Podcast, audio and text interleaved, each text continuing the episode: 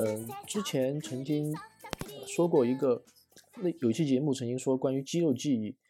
呃，由肌肉记忆引申出一个叫做语言直觉的东西，就关于条件反射，就下意识的可以说出自己想表达的一个事物的逻辑啊内容。嗯，它是一种呃语言大脑神经上的一种条件反射，呃，跟肌肉记忆有点类似。嗯，现在呢，就又想到一个类比，就是就我们在在古代的时候，古代的人类，那么他说，为什么说我们现代人喜欢吃高糖，然后还有高油脂的食物，是因为在古代的时候，由于食物匮乏，而古代的人的话，多数的时候会从事很多体力运动方面的，呃。一些一些工作啊，比如打猎啊，比如比如战斗啊之类的，那么就必须需要高糖还有高油脂的食物来保持一个一个动力。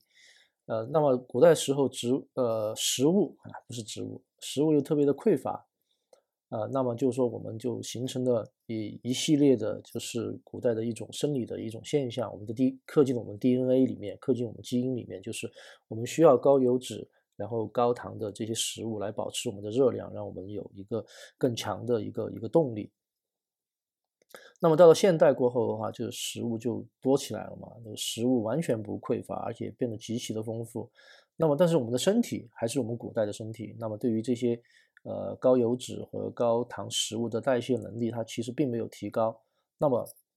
我们现代人的话，就会发生很多的一些啊摄入过多食物的一些疾病。比如说啊，高血压、高血脂，然后肥肥胖症等等之类的，然后包括我非常呃讨厌的那个那 那个病痛风啊，也是这样的一个原因。那由由此我就想到一个一个事情，就是呃古代甚至是啊近现代的一些一些人人类，甚至是 现代人啊，但这个这个话可能有点嘲讽，就我们还说古代嘛，就说古代人还有近现代一些人。他们一辈子所接受、接收到的信息、所获取的资讯，甚至是呃，可能就不是学到的知识了，就是资讯和信息。他们一辈子接触到的信息量和资讯量，就可能相当于我们现在一天所接受的。我们今天一天所接受到信息，可能比古代人一辈子接受的还要多，是吧？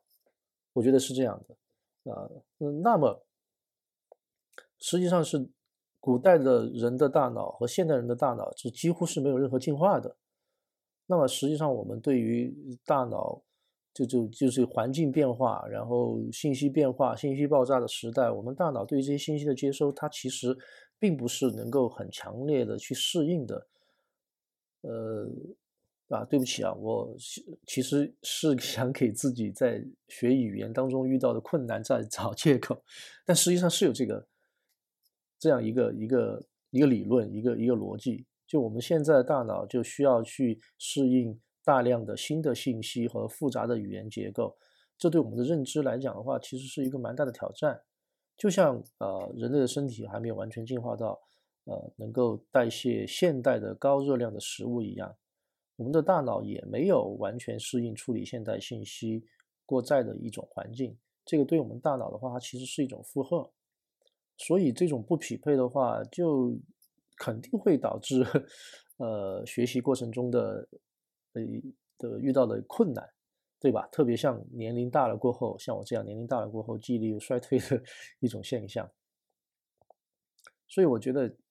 啊，这样的类比还挺有意思的。啊，当然学习语言啊，就是也是一个长期和，呃，需要你加入耐心的一个过程。就我们在处理这些信息的时候啊，学习新的语言的时候，我们在处理以前的一些信息的时候，必然会放弃一些信息，有些信息可能就过目就就忘掉了。那我们需要把更多的精力和专注度投入到呃语言的学习当中去，这是一个想法。